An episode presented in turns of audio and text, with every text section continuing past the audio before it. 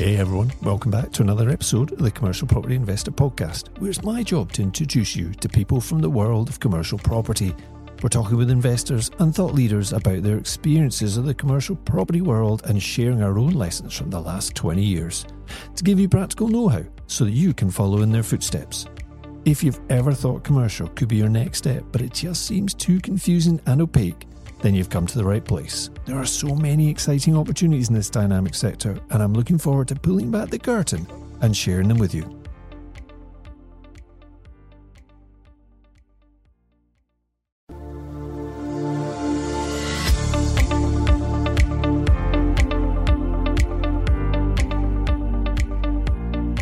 Welcome to the Commercial Property Investor Podcast, the show dedicated to the private investor, and I'm your host, Jerry Alexander we want to show you how to cross the divide from residential investing over to commercial property investing. Through interviews, tips, and lessons learned, we share experiences of investing and give you the inspiration, knowledge, and confidence to enjoy this great cash flowing strategy. So let's get started.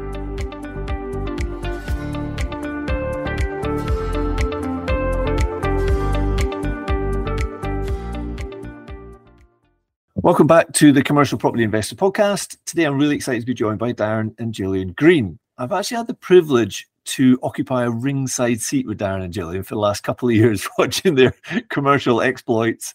So thank you both for creating some space in your diary to join me today. It's really great to have you um, on the podcast. Yeah, thanks for having us on, Jerry.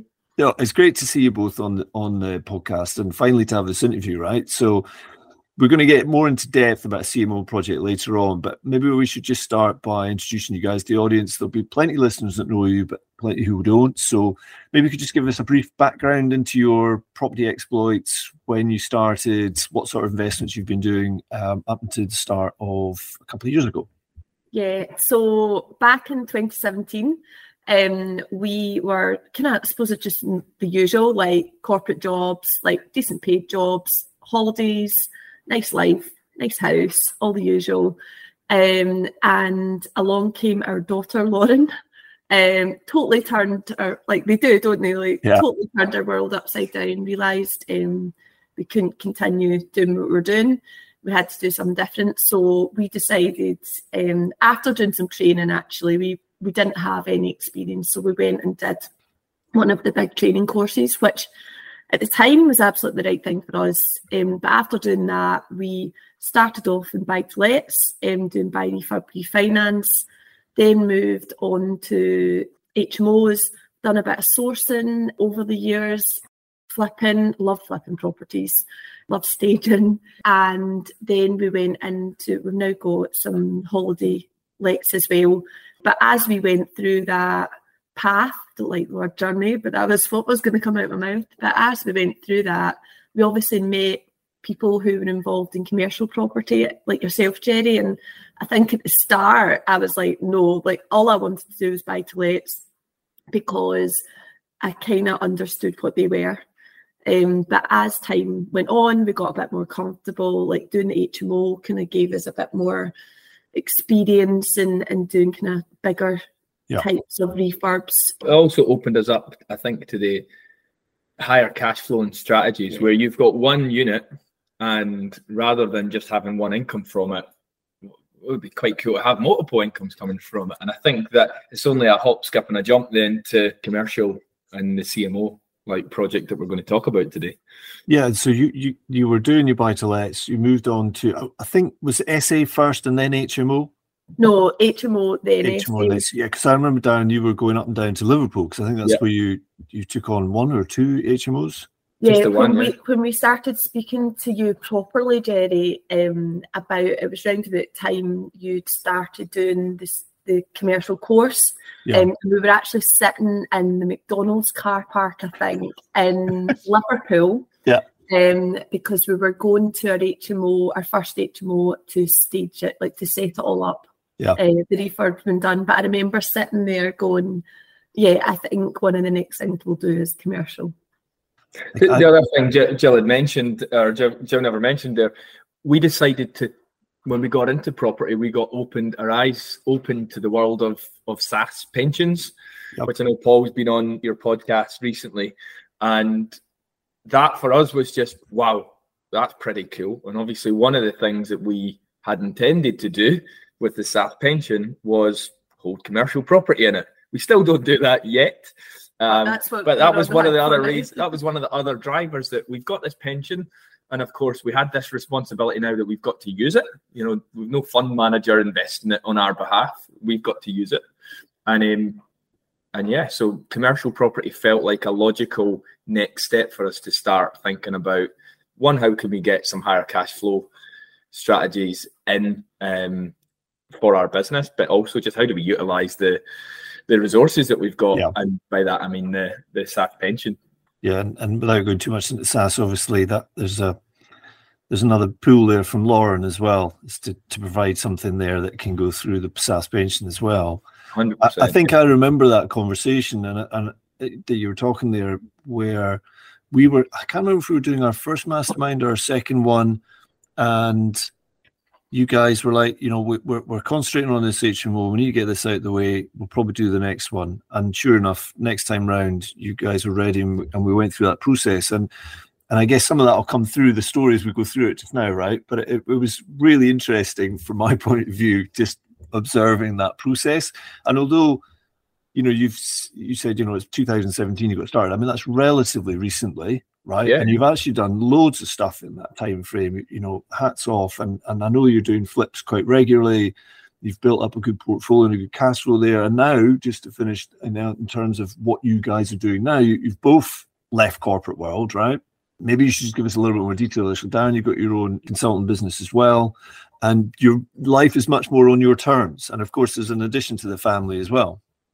Yeah, yeah. I mean, I always knew I think since getting into property, I, I love property, but I, I think what I love most about it is what it provides you, what it can provide you in terms of a means to an end, like the lifestyle, living more on your terms. So I'd always known when I was stepping away from a corporate role, which I didn't hate, paid okay, but I didn't love it. It, it. You know, if I was to think like, what would a ten-year-old Darren have said he wanted to grow up and be? It wasn't a retention strategy manager running forecasts. maybe it was. you know, it, it's maybe what my skills best for. But yeah, so for me, it was always about bringing people through and helping people grow and bring in new skills and giving them the confidence that they maybe don't see in themselves yet. So I retrained as a as a coach, done some coaching and in the my corporate world so that when I stepped away from that, actually I had another active business to focus on out with the, the property space. Yeah. Um, and obviously I've done some property mentoring, helping people get started in property. That that very much just came out about by accident. Um, but at the heart of it, it's just about helping people grow and take more control of their lives, really. Yeah. And I think for us, like leaving corporate, we were I don't like using this word, but I think in this respect we were. It was like we were quite lucky um, because like both of our exits from corporate world landed at a time of redundancy. Mm-hmm. Uh, so we effectively got paid to leave. Darren was more voluntary um, during COVID. I was um, a few years, I was 2019 when I left. Um, but I was, I suppose, like in 2017, I left, like I was on mat leave with Lauren. Yeah. And then you said, obviously, we had a new addition. Yeah, he was a bit of a surprise because it's only 14 months between them. So I was kind of back to work and then off again yep. um, on maternity leave, again, using that time to go and view like smelly properties and manage the refurb and stuff like that. But when I came back after having Murray, um, a lot had changed in the organisation. We both worked for the same company, but I worked in the partnership space and there was a basically they were getting bought over. Um, and obviously that's an area that until the new strategy like gets formed, like you can't really do much in that space. So mm-hmm. there wasn't a need for as many people in that team. So I got offered redundancy as well, but it was one of those ones I couldn't refuse. So and I was like the cat that got the cream at that time. It wasn't like a, you know, sometimes it's oh, like I, I, I get a lot of people made redundant. For both of us, it was a we wanted this, we welcomed it, and we were lucky enough, I guess, to, to get that opportunity to yeah, be like, paid to go. I, I think we planned that I would leave my job in the August that year based on the cash flow and stuff like that. But This was in the January. So you can imagine me like I was on the train, like Dan was working from home that day. I was on the train going, guess what? Guess you what? Can't believe it. Happened? And I, I hate that game. I was like, just, just tell me what's happened. I'm got made redundant. Uh-huh. Now that's not a reaction that I would expect like me to have. Like, God, if if it wasn't for property and I was in that position, that would be quite a scary thing having two kids. I get that that's not the reaction that most people would have. Like Sure. that was just situational. And to be honest, it helped us.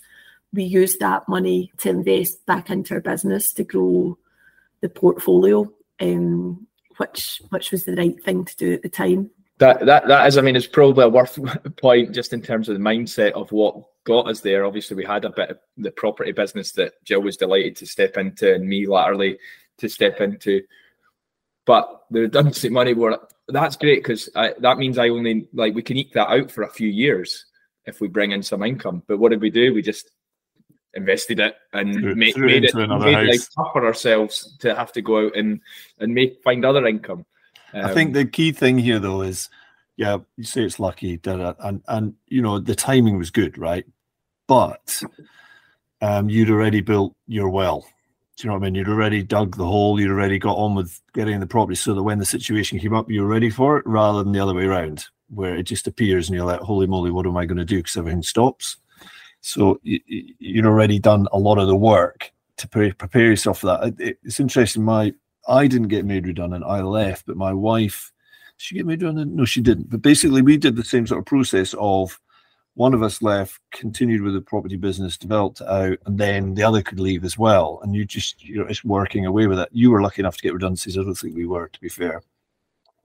But people, everybody comes at it from a different, different angle, don't they? But essentially, you got some training, started off a buy to let, worked through some strategies, and then started sort of feeling right. Maybe we need to look at this commercial thing, both from the SSAS point of view, but also from a cash point, cash flow point of view. So let's let's go to the start of that process, and I want to talk a little bit about feelings and about how you felt and what you were finding. Right. So at that st- at the start of that process, how did you feel um, about the commercial world and what you were starting to enter? Scared. Right. I don't think I would. I don't think I was scared. I think I was the more hesitant one, uh, if I'm honest. Um, and quite often I am the more hesitant one about like I can I'm very adaptable to change, but I think for the first like ten percent of anything, I'm a bit worried. I was when we got started in property. I was when we moved into any other strategy. I was just a little bit scared, but then Yeah. once I get it, I'm cool after that. I'm all in with the commercial side. It was like coming along to obviously the sessions with you, having you at the end of the phone. I mean, the amount of questions I probably asked that were like, no, those like silly questions, and even questions that I know that you'd already covered in sessions that I don't, I don't think it really I don't think it is real to me un, until I'm actually in it. Yeah. If that makes sense. Like I'm the sort of person that I can listen to all the theory in the world, but until I'm actually out there looking at things, I think I remain quite scared and I don't learn until I'm actually doing doing the do kind of thing or in the swim, I should say. Yeah, so you're, you're right. Anything in life, it's only when you cross the line that you start to get a bit of confidence. But but sometimes it's that bold step of actually going over the line, isn't it? I don't necessarily mean about buying a property, but actually just getting in the swim and getting on with the process just Yeah. builds confidence, doesn't it? How, how did you feel about it all, Darren?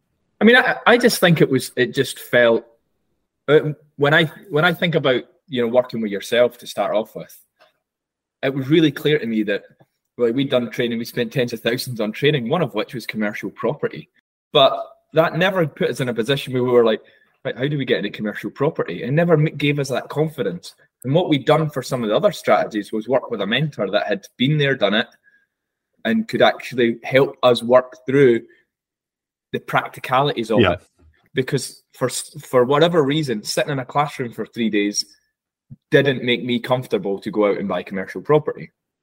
Whereas I think even with yourself, you're sat there and you've got the practicality, but you need to go out and actually look at some stuff. And it felt I, I don't know whether you use this phrase, but murky springs to mind. Yeah. It just felt a little bit, you know, it wasn't black or white. It was like grey or opaque. It was just, uh, it didn't feel as clear as what residential was. Residential is good. That's a house yet. What's the done up value for it? Work back from there. For commercial, what's the done up value? Oh, I don't know.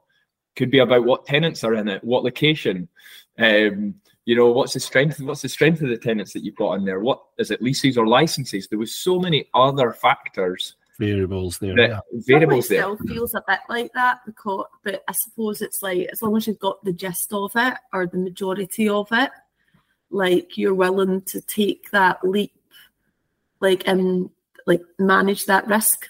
Yeah, and and that is that. That to be honest, I didn't feel scared. I was saying I didn't feel scared to Jill because I don't think you know we'd built a portfolio that was maybe a couple of million pound before we'd got there.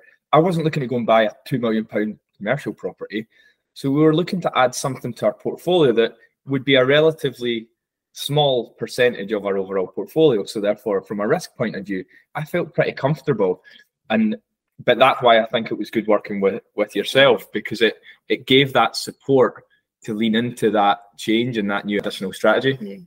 I'd forgotten that you had done three days solid about commercial somewhere else in terms of training, um, and then obviously we got together and started the process. But I, from what you're saying, really, it was it was being able to dip in to the market, find out a little bit of the murkiness, like you say, the mud, and then come back out and and and then check in and just say, right, this is what we discovered. Is everybody else having the same icky mud all over themselves trying to Yeah. work out what's going on, and then back in again, yeah.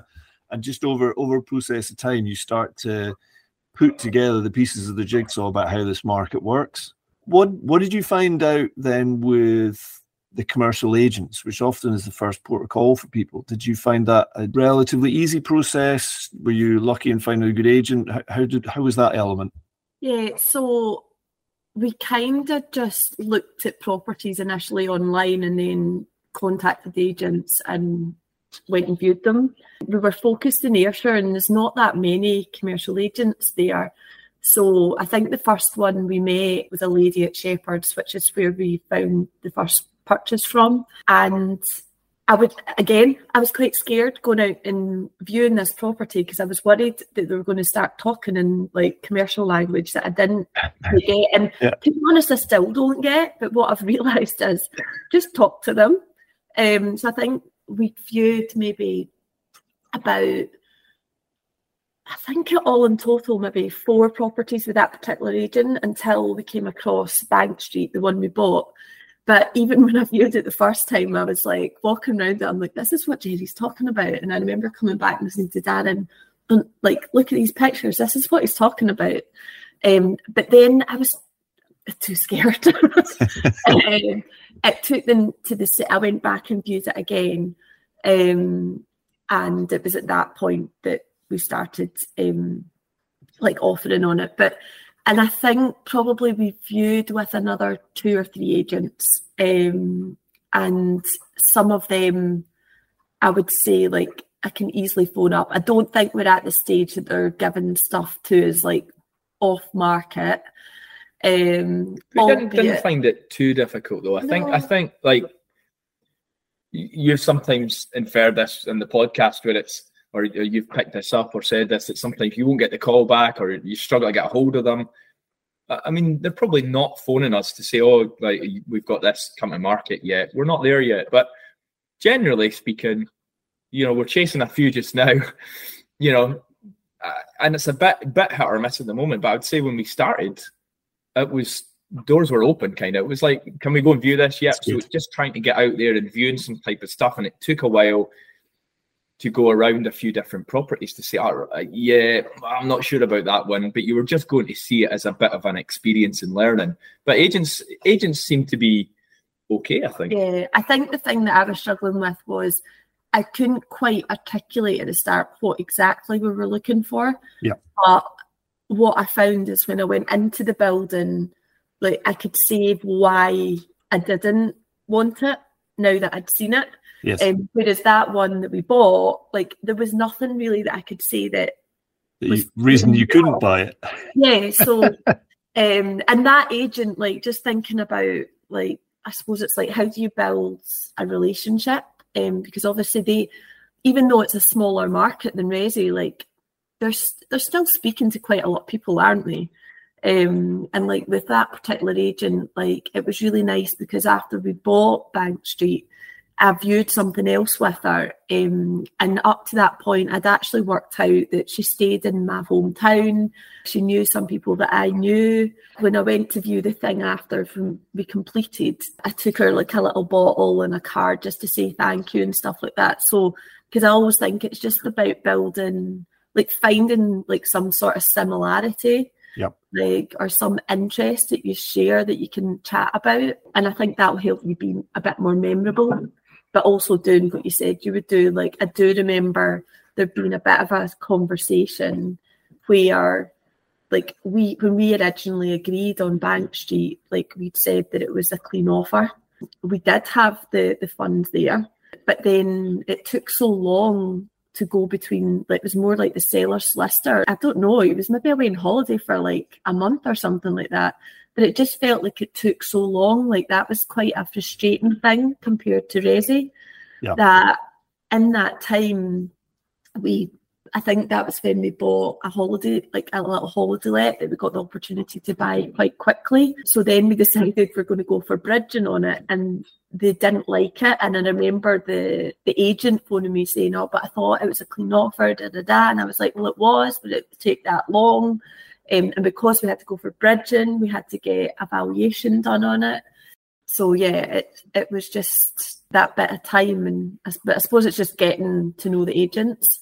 Right. So let, we're, we're going to go on and talk about that building in a second, but just in, in the lead up to it, just remind me how long it actually took Gillian, from when you and and bear. Uh, I'm hoping that this whole discussion we're having is going to be really useful for for listeners who are are sort of getting to the point where they same start of you really where you started sorry where they they've been doing the residential stuff and now they're getting ready to do commercial but they're really not sure what all this stuff entails and they maybe hear some podcasts from me and some other bits and pieces from other people but it's actually people out there like you with your own experience sharing what happened how you felt the time it took, you know. And I remember when we were going through looking at different projects, and then this one came up, and and just the time frame it took was a bit longer, really, wasn't it? From from yeah. actually going for that first viewing to actually buying, what was mm. the time frame? Yeah, so the first viewing, I think it was late summer. Um, then we agreed, we offered and agreed in the September. Yeah. And then it completed in February. Yeah. So it wasn't too bad. So maybe was it July through to Feb? Yeah. Something like that. Overall, yeah. like that's when I first viewed the properties. I didn't offer then. That was still in my scared stage, I think. Yeah. I think we got the offer accepted. I'm was sure it the day September. when we moved in, the day after we moved into the house that we're in just now. So we'd had that like that year, we'd had a few things going on, obviously, like move house ourselves, and yeah, it was uh, it was a nice moving in present. Yeah. Great. Okay, so let's talk about it. What is it? we should have done that at the start. The project you end up buying, just give us a little bit of details about what it actually is. Yeah, so it's a commercial office building, I guess. It's an old train station. Um, you, you, imagine it, it's probably the size, is four and a half thousand square foot, which I guess, in, in I don't know how many yoga mats and Jill's, that's how Jill measures sizes of, of space. But in terms of, it, it's like two you know, four bed houses effectively together. Uh, it was an old train station just prior to the war, um, where it was decommissioned. Uh, the train line actually came right up into our car park for the building. So a n- nice little bit of history that we, we we liked about it, but nice old building. Um, but the background to it was um, basically half of it, about two and a half thousand square foot, was the upper, was the owner. They'd owned the building. Uh, they ran their company. it was an IT company, I think he was running. Insurance company. insurance company. There you go. And he he ran that from the whole first floor, but had moved out and it'd been vacant for years. I mean, probably like eight, ten years, and it was still being ad- had been getting advertised for. You know, could you lease this space? So when we went to see it, it was one of those you know where it clicked and it went someone's trying to sell this space, but no company wants that amount of space in, in this area. And it wasn't like it wasn't nice. It, if you can imagine, it was like blue dated Emptiness. floors, 19, blue 1980s walls. decor. Aye, it was it wasn't appealing. Um, but the I mean, it's split into three separate parts, like the upper that was all empty, but then on the bottom floor, the bottom right main door entry, it's got like three, four rooms inside. That is on a lease to a, a well-known surveying firm, um, and we've we've built a really good relationship with the commercial agent in there now. Um, You're one of your tenants. Yep. Yes. and then the, the section on the left hand side, again, main door, and it actually had three rooms in it. And when we when we purchased it, um, or when I viewed it, it was actually one lady who had a lease that had expired on it, but she was just paying per month. But what she'd done was sublease the other two rooms because the energy costs were meaning that it wasn't worth for her to have it. It was just costing her too much. She'd actually agreed to move out. So we had two people in those rooms paying like a set amount on a kind of informal basis when we Yeah. bought it. Okay, Um, so so basically, the ground floor was almost completely occupied, albeit there were some there that were on a lease or a license agreement that wasn't too too strong. Yeah. And then the upper floor was completely vacant, but actually was divided up into lots of different units already, wasn't it? There's 10, 10 rooms up there already, ranging from about 160 square foot to 280. So you're talking about like a small, you know, one, two person office to about a four to six person office. You maybe Yeah. squeeze another couple of more in there. But, but yeah, so that was really appealing because then it meant it was like a cosmetic refurb upstairs. There was two separate uh, toilets, male female toilets. There was a communal kitchen facility, and yeah, there was a lot about it that went. This isn't this isn't that scary Yeah. as a refurb, um, and we had the benefit, like Joe was saying, that we had income coming in from downstairs um, on day one. Yeah. So that yeah. So Joe, you were saying about walking around thinking, is this what we're looking for? Because it had partial income, right? So that and that did cover finance from day one, didn't it? And I had this vacant space that would have been scary for most people, but actually, because of the way it was being presented for one tenant, it just wasn't making any sense. But as soon as you change that op, that um, that offer round to maybe more individual units, uh, it could could fill up. But of course, you know that only happens when you buy it and then you actually test Yeah. and see whether it works, right? So there were some other um, similar offers. There was ano- another offer across the road though that you could look at, couldn't you, and do a bit yeah, of research about. building. Yeah, a larger building across the road. Um, I think it's got over 30 units in it. And what from what we could see, it it was pretty full. Um, they were actually undergoing a little change themselves where they'd, they'd let quite a large space out to the council. The council had moved out and they were struggling to let that. So they decided to cut all that up. And that was all getting let out. One of the ladies actually in our ground floor had actually taken a unit across there, the one that had the original lease downstairs. So we knew that there was demand. I think at that time we were we had some ideas about who the the occupiers could be, like who our customers could be, but obviously there was still a little bit of doubt. It's like, like, is this real? Like, will will they like no that build it and they will come type idea? Like Yeah. you do worry about that, I think, because although there looks to be demand, you don't actually see the reality until you do it. so let, let's jump forward for a second. So now you've got one space you operate your own business out of up upstairs. Uh, what about the other units? Did you find customers for them all? Yes, so um, the smaller spaces seem to go quicker. So we've got in, in the bottom space, we've changed that. Com- it's completely well-being now. So we've got three units in there. It's called well-being at 43. Um, we've got hairdressers in there, nail, eyebrow people, and a massage place Yep. as well. And then upstairs, we thought it was going to be more like officey type people but actually some of our some of our earlier ones where like we've got a historian in there Yeah. um we've got it's like total random it's like a whiskey historian like so interesting then we've got a counsellor then we've got accountants um but then the majority of the rest of that upper is all in the health and well-being space. We found that people who have got their the majority of them have already got their client base.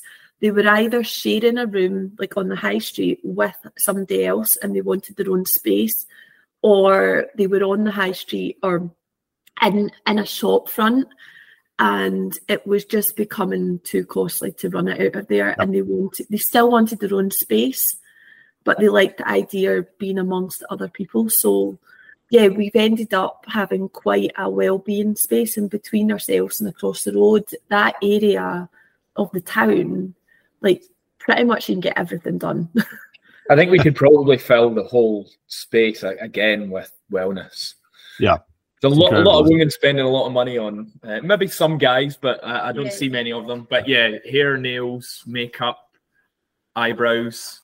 An interesting thing that I found was obviously given it is health and wellness, but the majority, bar two people, one including Darren, um, are female, yeah. taking up spaces. Um, so we do want to spend a bit more time now, now that we've filled it, really kind of building up that kind of warm kind of vibe in, in the place, really make them feel that they know each other in the building, hopefully to make that a bit more sticky. Yeah.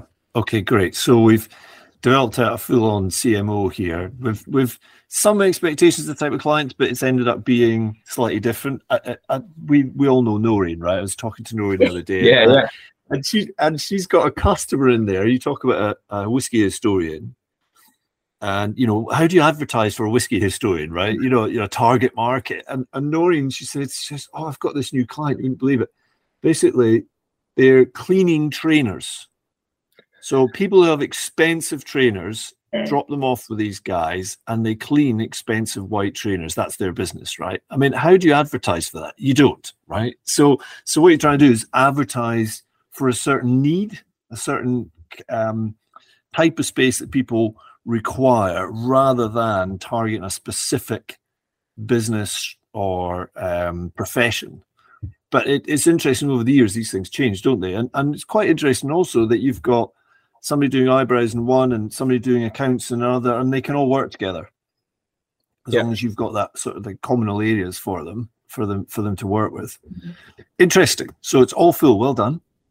And just a bit, I guess people want to ask about, we touched on it briefly, is just finance. How did you go through the finance process on this? You mentioned bridging was the yeah, ultimate so one that you used. We used some bridging finance. So the purchase for the purchase for it was 230 um, for the for the property. We put a hundred thousand bridge on it. And the the monthly payments for that conveniently came to about what we were getting as a monthly rent from the surveyors that were yep down in a quarter of the building effectively. So in our minds, it was like that's kind of paying for itself. The rest was probably a combination of our own income that's kind of cash flow within within the business, but also a mix of private investment finance as well. So um, we worked with private investment for pretty much a year into uh, our own portfolio, building our own portfolio. So yeah, it was another opportunity to to utilize that. Um, but that's really how the finance went together. But because what we planned to obviously improve that building, increase our revenue on it, we knew that we would need to have an exit off of that. So when we were speaking to the broker, they actually got us a product, kind of more of a kind of bridge to let product, okay. um, whereby the bridge is two years. Um, so we're just a year into it, and we're now starting the refinance process onto a longer term product with with that lender. The same lender, yeah. Yeah.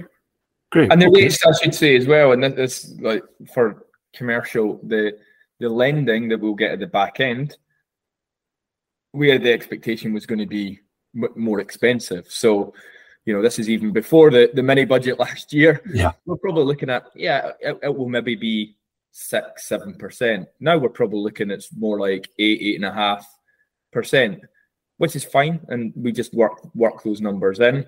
Um, but actually, at, at purchase, our costs were very similar to what we were expecting in the residential market. So the bridging, the bridge that we were paying bridging costs were exactly the same as, in fact, a little bit cheaper than what we previously paid in the last few for residential purchases. Okay, thanks for that. That's the finance side. I guess I better just quickly jump back to the purchase process in that there was a listed price and then there was the purchase price, right, which are completely different. So let, let yeah. just just give us the high brow, the, the high level numbers.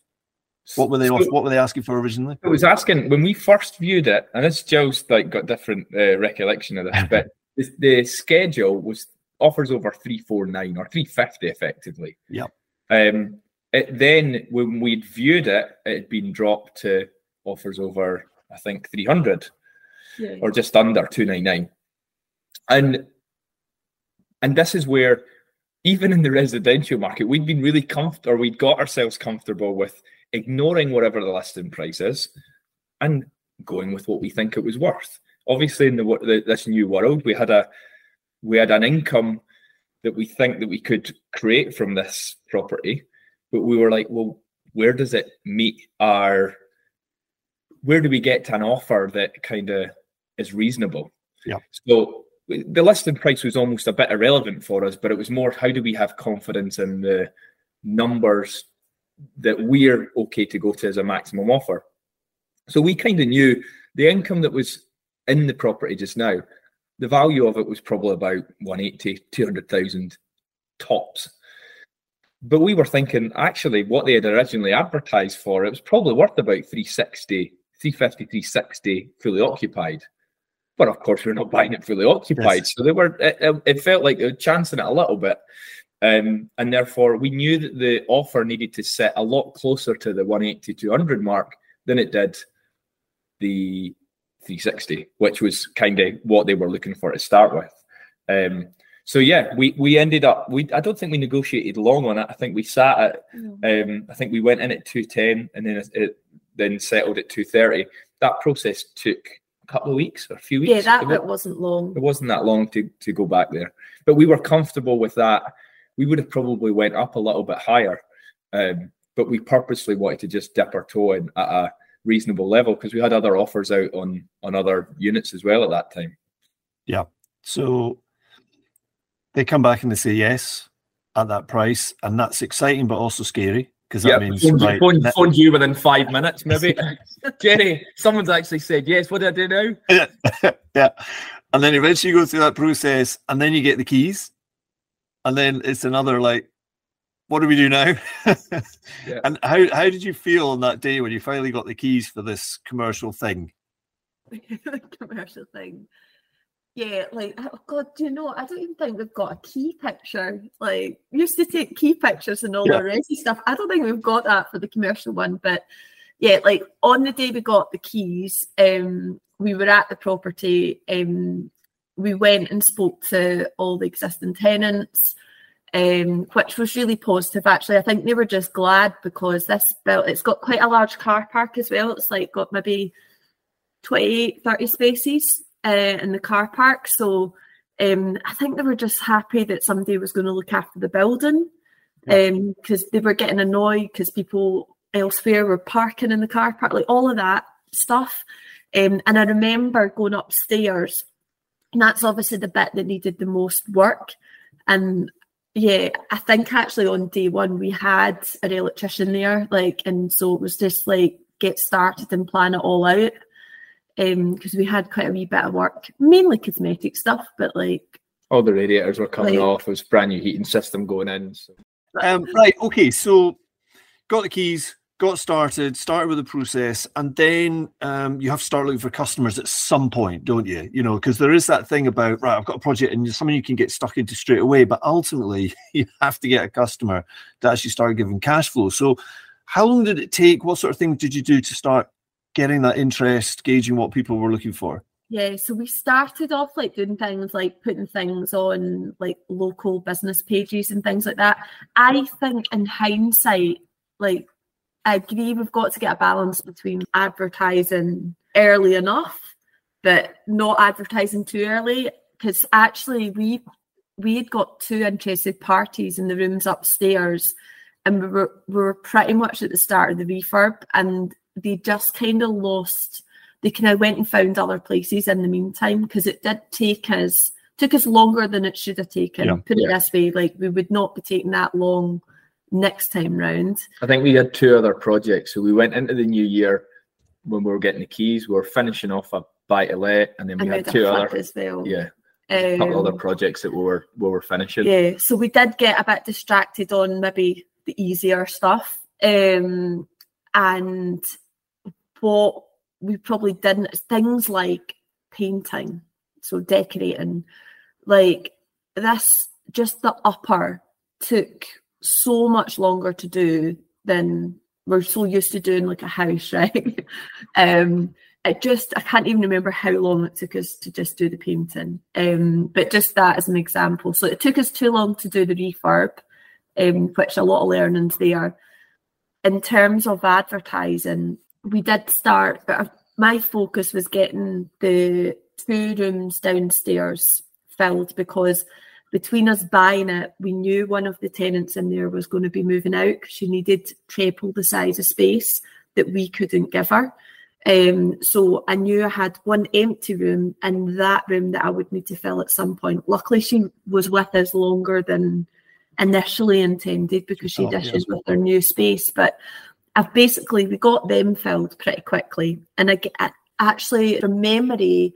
It was really through like advertising on the small business pages, putting stuff out on Facebook. We were in that area as well, so just putting stuff out.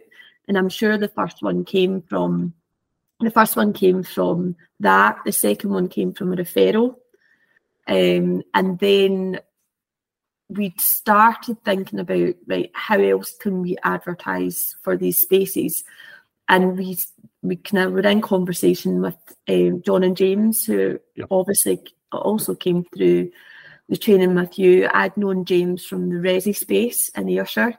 Um, so we had a good chat about how could we work together because at that point they'd started buying units in Ayrshire as well. And we came up with Ayrshire Flexible Workspaces, um, whereby we set up a website and we started to advertise through social media under that brand, kind of with the view that on one hand, we're able to share costs of any of the ads we did, the website, things like that. But actually coming together as a collective meant that we maybe had a bit more clout, if that's the right word, because people who were kind of checking out one office, they'd be able to see on the website that we had multiple across Ayrshire. Yeah. Um, and we were all doing refurbs at different times. So ours were kind of coming on at the same time as, as one of theirs in Ayr. Um, whereas some of the other ones are still under refurb just now. So it was quite, it was also meant we had people to kind of chat to about it as well, like what we were finding and Yeah, you can you can yeah. yeah, there's an opportunity to maybe cross sell stuff, but also just to understand what else is going on. That's the beauty of working with other people, isn't it? You, you're Yeah. not just learning for yourself. There's what else people are going through. Um, so okay, so we found customers from a few different locations. It's now full, so that it's not going to stop there. Obviously, you'll have churn, people will come and go, and all that sort of stuff. But We've already like today, Jerry. I'm actually going to do a checkout and a check-in. Right.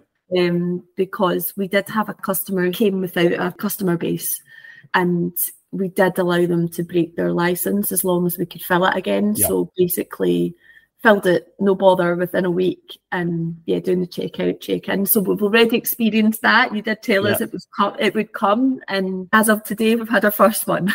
good, and I hope you've tweaked your price. Just Well, because, that is actually yeah. I mean, I think for that one, I'm not sure we we have, but consistently across the board, um, you spoke about the different phases on the podcast. You Yeah. know, around like bums on seats. So getting it getting it fully occupied, which is where it is. We're we're having brought and onboarded some people, particularly in the wellness space, where they're coming to us and saying, you know, oh, I'm I'm I've rented this office at you know, let's say four fifty a month and we'd offered something like three hundred pounds for a room, and they're like, "This is great. This is their own space. They didn't have any windows before. Um, it's just one bill. They've got Wi-Fi. They've, they don't pay the heating bills. They've got parking for their clients. They're like, this is amazing. I'm like, I wish you told me that before we uh, set the price. So we already know there's there's a, there's there's some margin there. Obviously, without there's a tipping point where you take There it is, too yeah. far and ultimately you've got to push to find out where that is. Yeah. So I think there's room for us to go there, but we're also looking at things like Joe mentioned occupancy is largely females. But we've actually got male toilets there that we probably don't need a male and a female toilet. We could actually, with a bit of restructure, we could have some um, unisex toilet cubicles created with self-serving sinks inside and create another office space. And then we're also looking at our, one of the offices that that we use for for the property business. Well, there's like that could be sectioned off, and actually we could take half, and we could actually rent out another half because the office is too big for us. So, um, just putting some internal It's got two. partitions. It's got two windows in it, um, Okay. and the only reason we're in there is because it's got the comms in it. It's not in a separate cupboard or anything. But yeah, the more we look at it, we're like, if we could a- get another door put on there, put a wall up, that's another office space that we know there's massive demand for. So, like, if we could do that with one of the toilets, and we could do that with our room, there's another two units. And then we did look at the kitchen as well. I don't quite know whether we can do anything with that because it's quite a large, it's got enough space for like table and chairs and stuff, which we've got in it. And we do want to redo the kitchen at some point. So yeah, maybe opportunity there, but we're also looking at going up because we've got quite a high pitch in the, the Mhm. roof space. Um, and at the moment it either end of the building, we've got like the entrance that goes up. It's like a extension, and then we've got the emergency escape route, which is yeah. full set of stairs. But we're thinking there might be an opportunity to go up. So we're gonna that's probably like the next phase this year about looking at how do we do more in the building that we've got. So we've got somebody coming to have a look at that. What, yeah, in the it should be in the next like next week or so. weeks. Yeah, just to run some ideas about, and, and this is, uh, you know, it's exactly what you've said. Like, I solve today's problem today, which is that we've like refurbed it, we've got it occupied, um, and we want to obviously build the culture and kind of the service offering that we've got there. But then actually look at well, what else could we do here? You know, there's there's precedent set on the street, you know, for you know going up. So if we've got the space there, we've tested the demand. Actually, it feels like a, a, a reasonable next step for us to to look to do that without going and looking for like an, another similar property. It might be a more viable option for us. Oh, No, we're still looking We're for still another looking for one. another Yeah, one. yeah. Well, that's that's that really that's going to be my next question. But you're right, yeah, trying to optimize what you've got, pushing the price point to just below that tipping point, and then you know you've got a building. Then it's about maintaining it rather than necessarily growing it, isn't it? So, just what what is potentially what are you looking for now? Now that you've got this one under your belt, you've you've kind of learned all the intricacies of it. Um, what are you looking to do? Another CMO? Are you looking at what, what what's your strategy now moving forward? whenever I'm speaking to any agents, I'm like, have you got anything that looks like this? Just another carbon copy of what we've got would be Yeah. amazing. But if not, something kind of similar space in any of the big towns in Ayrshire um, that would complement what we've got. Like there is a building right next door to us that we have offered on. Took us ages to get in to see it, but the price point is we're Still too far apart. yeah, we're too far away.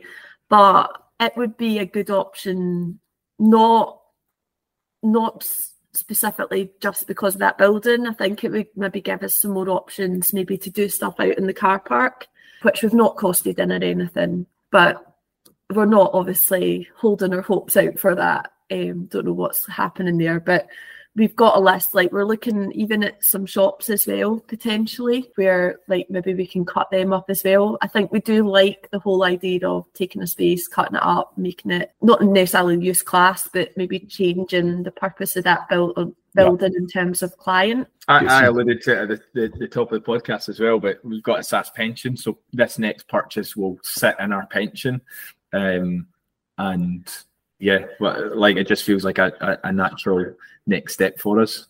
Great. So it's not put you off.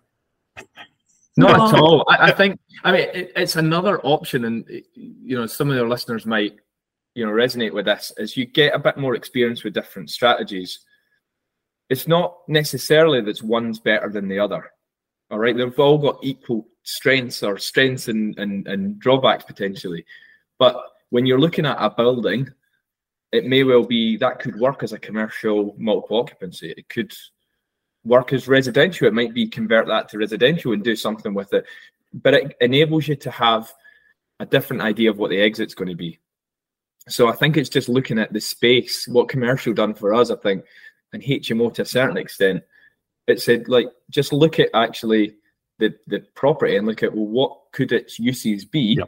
And where is the market? Is there a market there for for that just now? And sometimes, like I think we're pretty happy with the where, where, we've got Bank Street.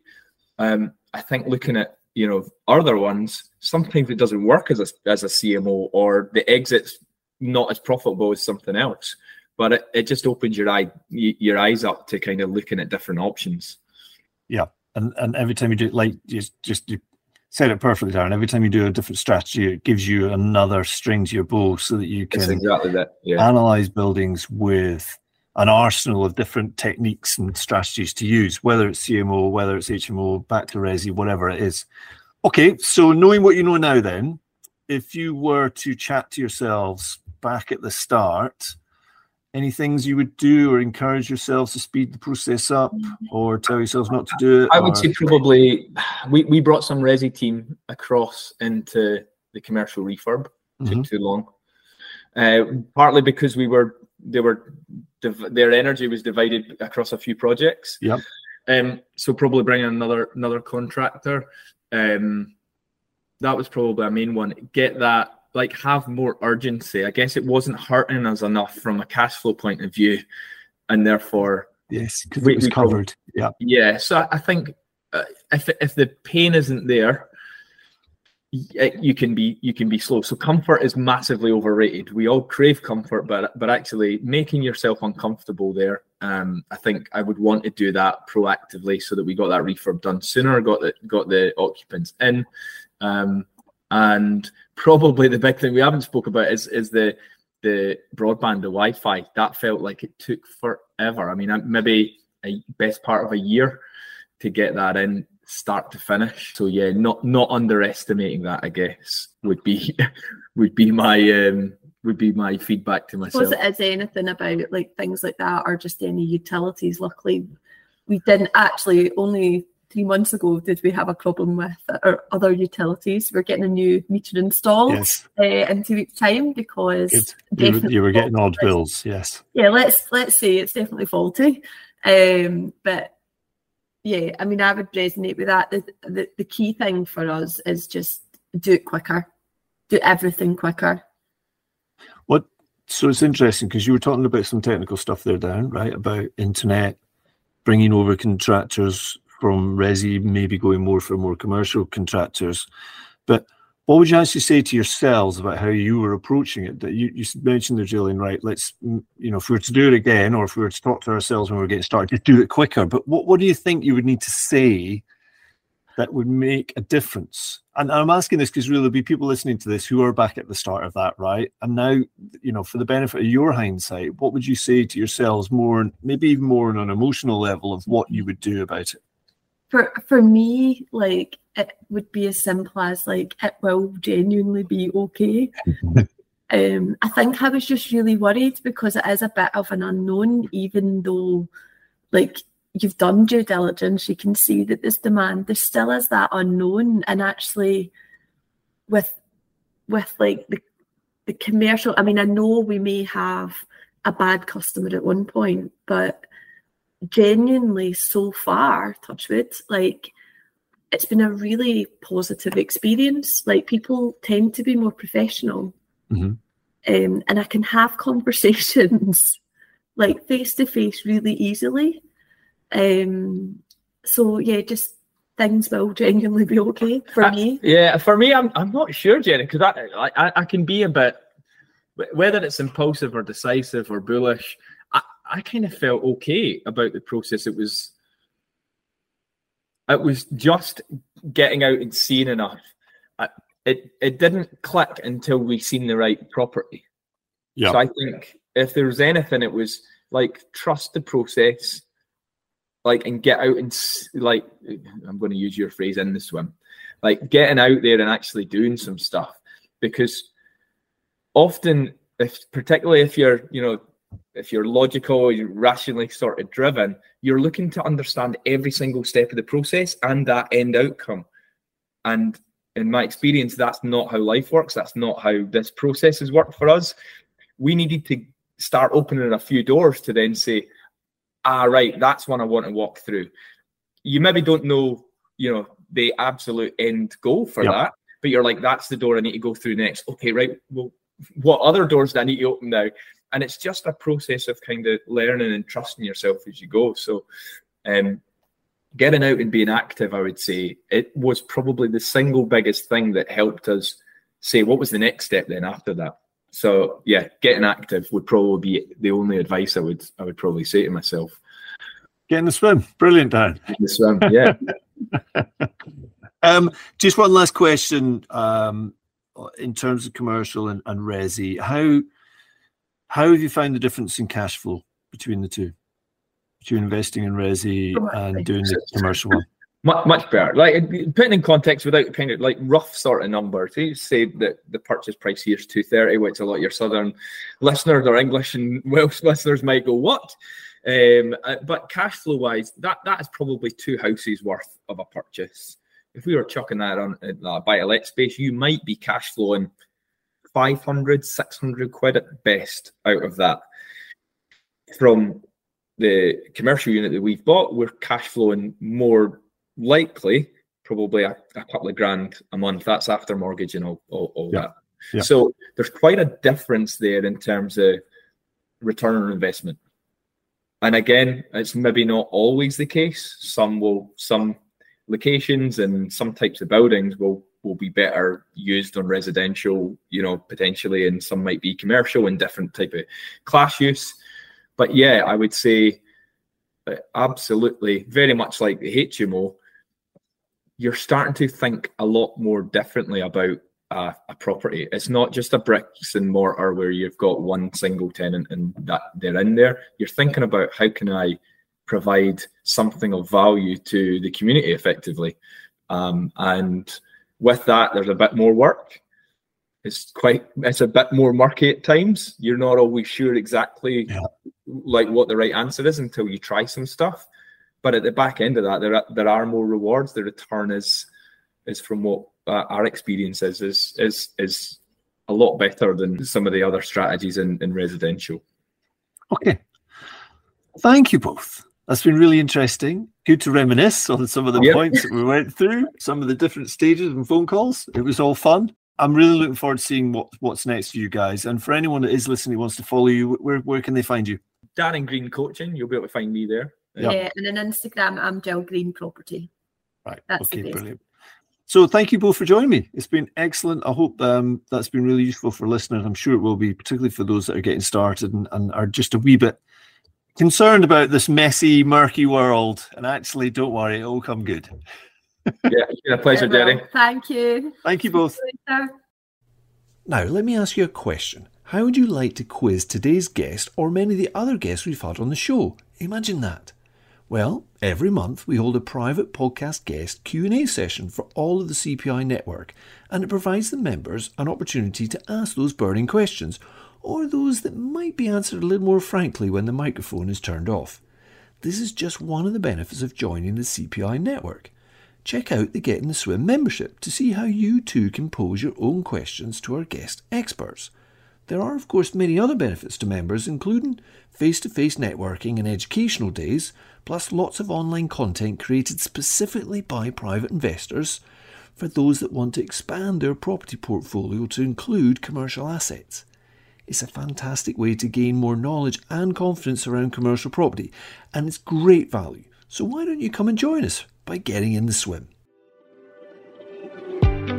Hi there, I hope you're enjoying the content delivered on the CPI podcast. Even though it's free to listen to, it actually takes quite a bit of time and financial commitment to deliver each and every episode. Did you know that by leaving a positive written review, you, yes, you, will have a direct impact on the visibility of the podcast? And that's really important because by reaching a wider audience, it helps our team to continually improve the overall content that we deliver to you week after week. For some of you, leaving a review will be second nature, but for others, it might be your first one. Open your podcast app, pick the CPI podcast, and search for previous reviews. And on iTunes in particular, click to look at all of the reviews, and then you'll see an option to leave a written review. Go on, it'll only take two minutes, and it'll really make our day. And we genuinely read every single one of them.